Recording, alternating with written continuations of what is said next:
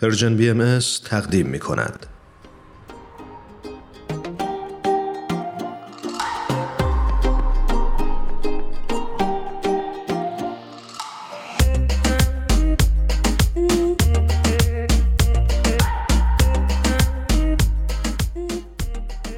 شنونده های عزیزمون جناب پویا موحد و خانم سارا ندافیان رو روی خط داریم. بسیار خوشحالیم از اینکه دعوت ما رو پذیرفتن و در خدمتشون هستیم.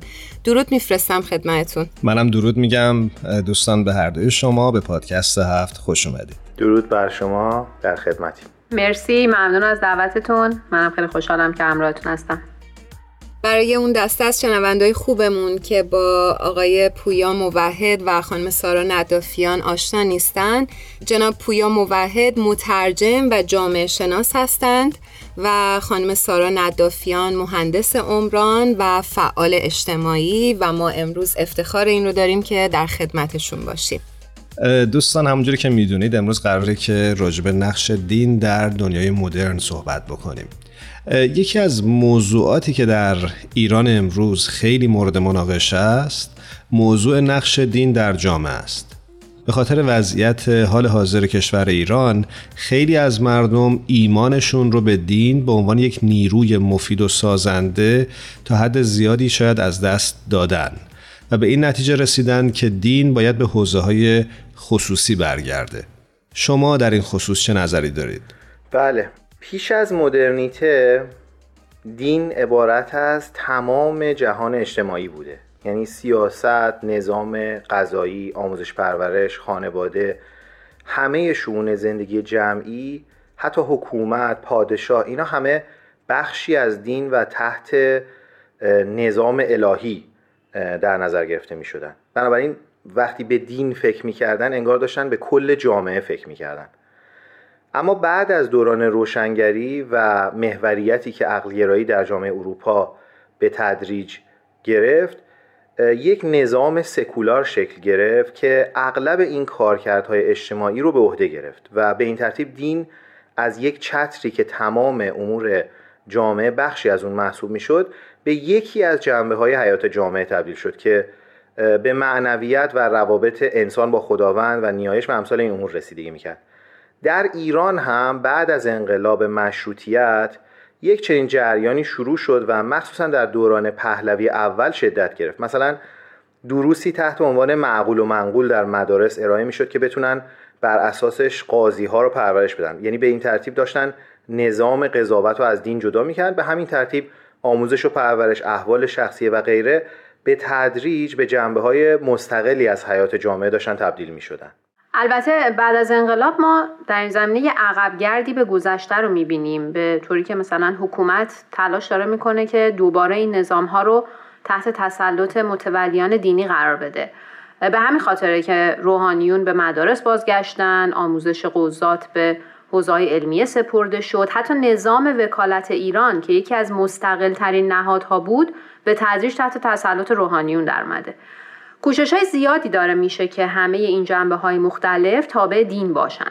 البته تفاوت در اینجاست که چون مردم با این روند موافق نیستن از یک جهت انگار جامعه داره به طرف دینی شدن حرکت می‌کنه اما از طرف دیگه در باور و فهم قلبی مردم این فکر داره بیشتر و بیشتر ریشه می‌گیره که باید مانع مداخله دین در حیات جامعه شد. سارا جان آیا در کشورهای دیگه هم میشه چنین روندی رو دید؟ بعد از دوران روشنگری خیلی از کشورهای اروپایی روند مشابهی رو داشتن در واقع یک زبان سکولار شکل گرفت که پارلمان و نظام قضایی و تمام نهادهای رسمی کشور به اون زبان حرف می زدن. در اون دوران خیلی ها پیش بینی می‌کردن که اگر این روند به همین دلیل پیش بره به تدریج دین به طور کلی از جامعه حذف میشه. حتی در کشورهایی که اصطلاحا لایسیته یا سکولاریسم سخت حاکم بود مثل ترکیه حکومت ها آمدانه سعی می‌کردن با محدود کردن دین به عرصه خصوصی این روند رو سرعت بدن. البته موضوعی که در این زمینه تو دهه های اخیر معادلات رو به هم ریخته بازگشت دین به سپهر عمومی هست. که در اکثر جاهای دنیا این اتفاق افتاده. در حدود دهه 1990 خیلی از محققان اجتماعی مثل پیتر برگر، کازانووا و دیگران شروع به ثبت و تحلیل این واقعیت کردن که دین نه تنها از سپهر عمومی حذف نشده بلکه به نظر میاد که نقش پررنگتری از گذشته پیدا کرده و عملا رنگ سیاست رو در خیلی از جاهای دنیا تغییر داده.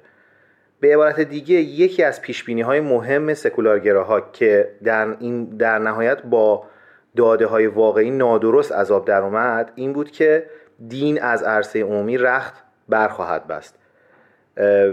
برعکس دین به شکل‌های مختلف داره بر سیاست و جامعه اثرگذارتر میشه.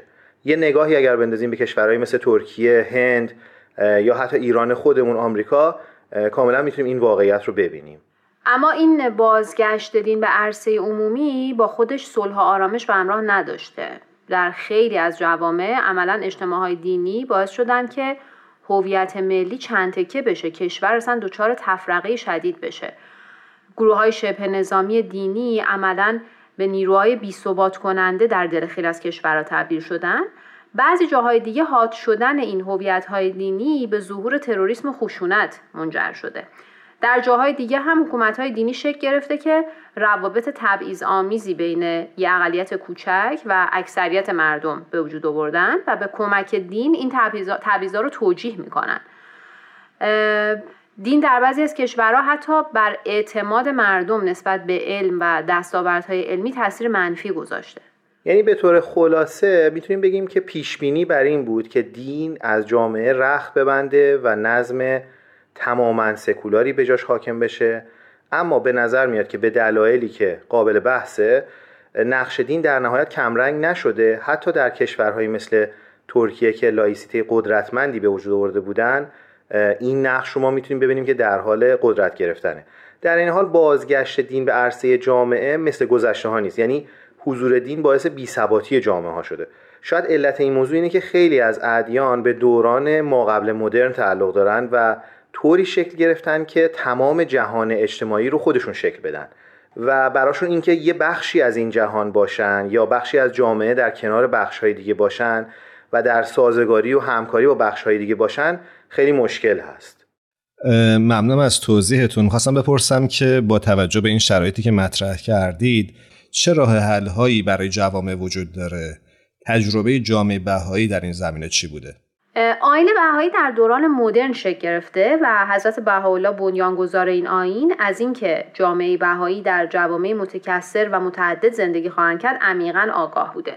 به همین دلیل هم هست که در این آین یه اصول و باورهایی وجود داره که باعث میشه بتونه به عنوان بخشی از یک جامعه مدرن زیست کنه. مثلا بهایی ها تابع حکومت سکولار هستند و از پلتفرم دینشون برای کسب قدرت استفاده نمی‌کنن. یا بهایی حکمی مبنی بر نجس بودن یا دوری کردن از پیروان سایر ادیان ندارن. برعکس معاشرت صمیمانه با سایر ادیان جزو باورهای اصلیشون هست.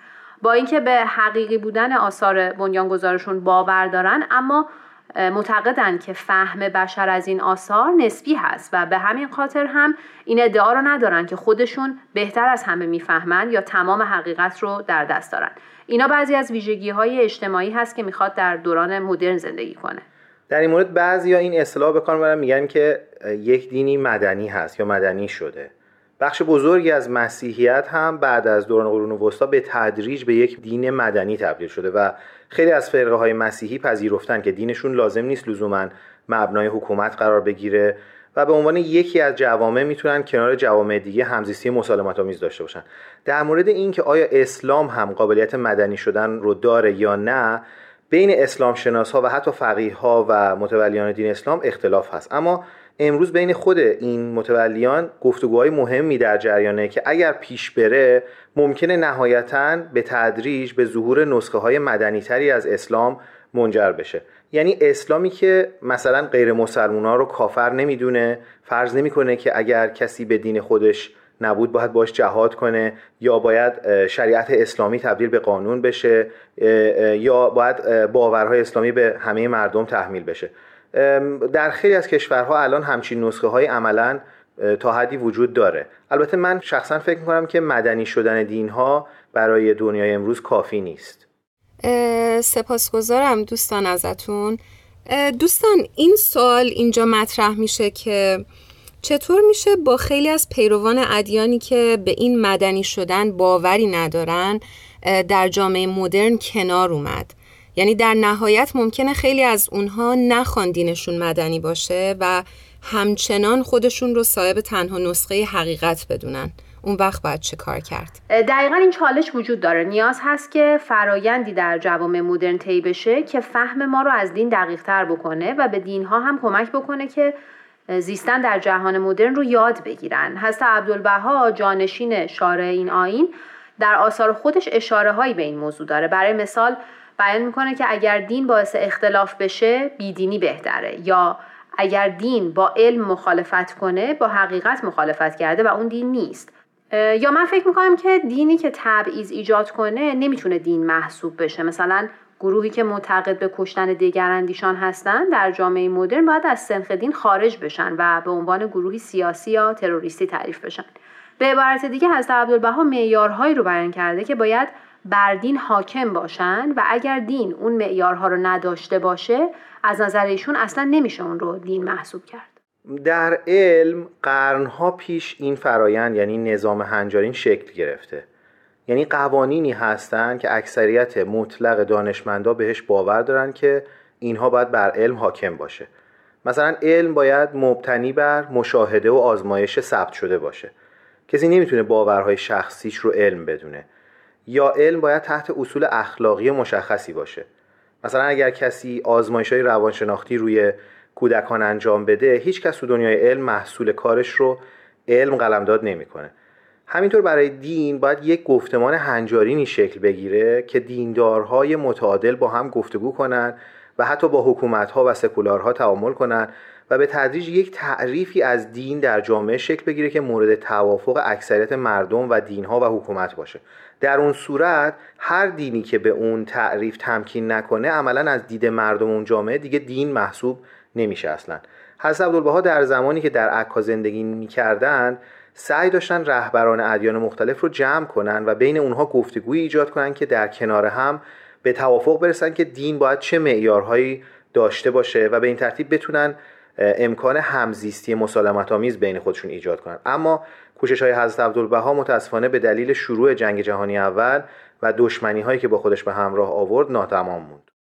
شما اشاره کردید که به نظرتون مدنی شدن دین ها کافی نیست. میشه یه خورده بیشتر توضیح بدید راجع به این موضوع؟ فکر کنم وقتی صحبت از هنجارهای حاکم بر دین می‌کنیم یک حد هایی وجود داره و یک حد اکثرهایی. مثلا اینکه دیگران رو کافر ندونن حد اقله. مثلا اینکه با علم مخالفت نکنن حداقله برای کسب قدرت به خشونت متوسل نشن این حداقله ولی یه حد اکثرهایی هم هست. مثلا کافی نیست دین با علم مخالفت نکنه. دین باید مروج علم باشه و باور مردم به علم رو تقویت کنه. کافی نیست که دین با تبعیض همگام نشه. دین باید عامل رفع تبعیض باشه. مثلا شما به نحوه دینداری بهایای ایران نگاه کنید. خیلی وقتها ما انتظار داریم که دین همیشه خشونتزا باشه. اما چیزی که در واقع باعث شده باهایای ایران با این همه ظلمی که بهشون شده هرگز واکنش خشونتباری از خودشون نشون ندن همین باورهای دینیشون بوده. همین باورهای دینی هست که این گروه رو از نفرت و دشمنی حفظ کرده و همینا هست که سرکوبشون رو خیلی کار دشواری کرده و همدلی عمومی مردم ایران رو براشون برمغان آورده. اینکه باهایای ایران رو در دانشگاه راه نمیدن اونا میرن دانشگاه خودشون رو تأسیس می‌کنن و حتی با وجود تهدید به بازداشت و زندان حاضر به دست برداشتن از کسب علم نیستن اینا همه تأثیرات آموزه های دینیشون هست. جنبه های دیگه هم از زندگی بهای ایران هست که نشون دهنده این هست که مدنی شدن دین کافی نیست. مثلا تعهدی که بهایان ایران دارن به وطنشون کوشش هایی که برای گسترش صنعت بهداشت آموزش و پرورش برای خودشون و تمام مردم ایران کردن. خیلیاش در نتیجه آموزه های دینیشون هست. اینکه بهایی ها از مدت ها پیش از انقلاب مشروطه جامعه خودشون رو به صورت دموکراتیک اداره می‌کردن مدارسی برای دختران خودشون و سایر مردم تأسیس کردند بی سوادی رو در بین زنان بهایی ریشهکن کردن. هیئت های مدیران جامعهشون همیشه شامل زنان بوده. اینها همه نشون میده که در جامعه بهایی ایران می‌تونیم جلوه متفاوتی از دینداری رو ببینیم. بنابراین اگر گفتگویی درباره هنجارهای حاکم بر دین بین اهل ادیان در بگیره باید شکلی باشه که فقط به ضررمند نبودن دین قناعت نکنه. این گفتگوها باید در این باره باشه که دین ضرورتا باید در جهت پیشرفت و رفاه کشور و مردم عمل بکنه وگرنه بودنش چه فایده ای داره؟ فرموده از عبدالبها در اون صورت بیدینی بهتر. دوستان عزیزمون خیلی ممنونیم ازتون. می‌خواستم اینو بگم که این مثال هایی که از نحوه زندگی باهایا در ایران زده شده می‌تونه خیلی خیلی وسیتر و ملموستر بررسی بشه و کمی بررسی کنیم که ریشه های فکری باهاییان که باعث میشه اینطوری زندگی بکنن چی هست. شاید بتونیم در برنامه بعدی راجع به این مفاهیم مفصل تر با هم دیگه گفتگویی داشته باشیم و شما عزیزان به ما قول بدین که بتونیم دوباره در خدمتتون باشیم. مرسی از شما. خیلی باعث خوشحالی خواهد بود انشاءالله که بتونیم. خیلی ممنون که این فرصت در اختیار ما گذاشتید. قربانتون. سپاسگزارم از هر دوی شما. اگه برنامه پادکست هفته شنیده باشید حتما در جریان هستید که ما در انتهای بخش گفتگو از میهمانانمون می‌خوایم که یک ترانه رو به انتخاب خودشون به شنونده های پادکست هفت تقدیم کنن. و همون رسم دوست داریم که از شما هم درخواست بکنیم که امروز ما رو به یک ترانه مهمون بکنید. البته می‌دونم که شما دو نفر هستید احتمالا بایستی باید مشورت بکنید. حالا کی حرف کی دست بالا رو داره نمی‌دونم. فکر کنم با توجه به اینکه سارا اهل موسیقیه بهتره سارا پیشنهاد سارا؟ بله ما همین الان مشورت کردیم. من خیلی فعل بداهه ولی دوست دارم که ترانه از گروه چارتار در رابطه با ایران. اسم دقیقش رو نمی‌دونم ولی ترانه معروفیه فکر کنم. قابل پیدا کردن باشه. مرسی از شما. بسیار خب قبل از اینکه این ترانه رو بشنویم از هر دو شما عزیزان خدافظی می‌کنیم. متشکریم دوستان. خدا حافظتون. خدا نگهدار.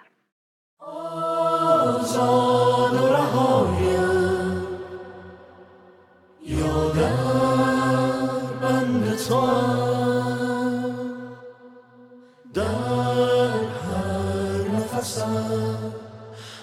عاشق لبخند تو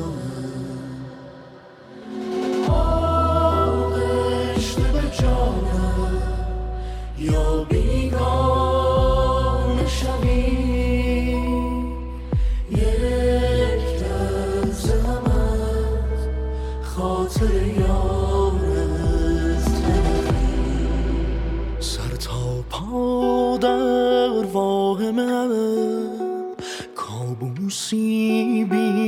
خاتمه فریادی در هم همه.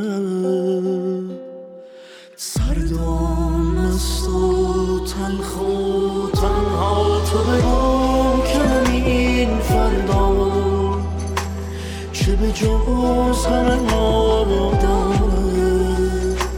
مگر هنجر من تا که تب و تاب صدا دارد نشنیدم از لب ساکت شهر به جز سری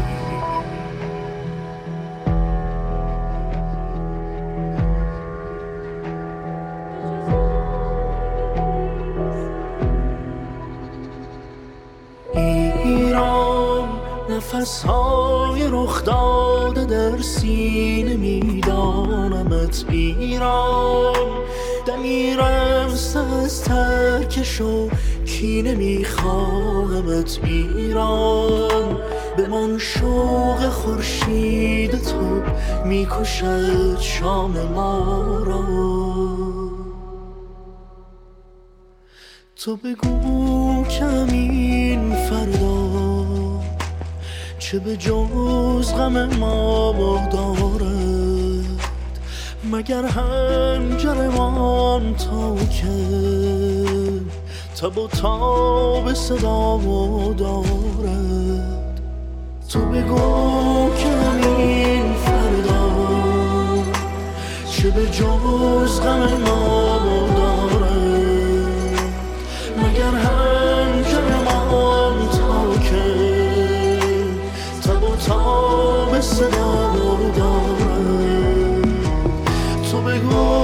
که همین فردا. چه به جز غم ما دارد مگر هم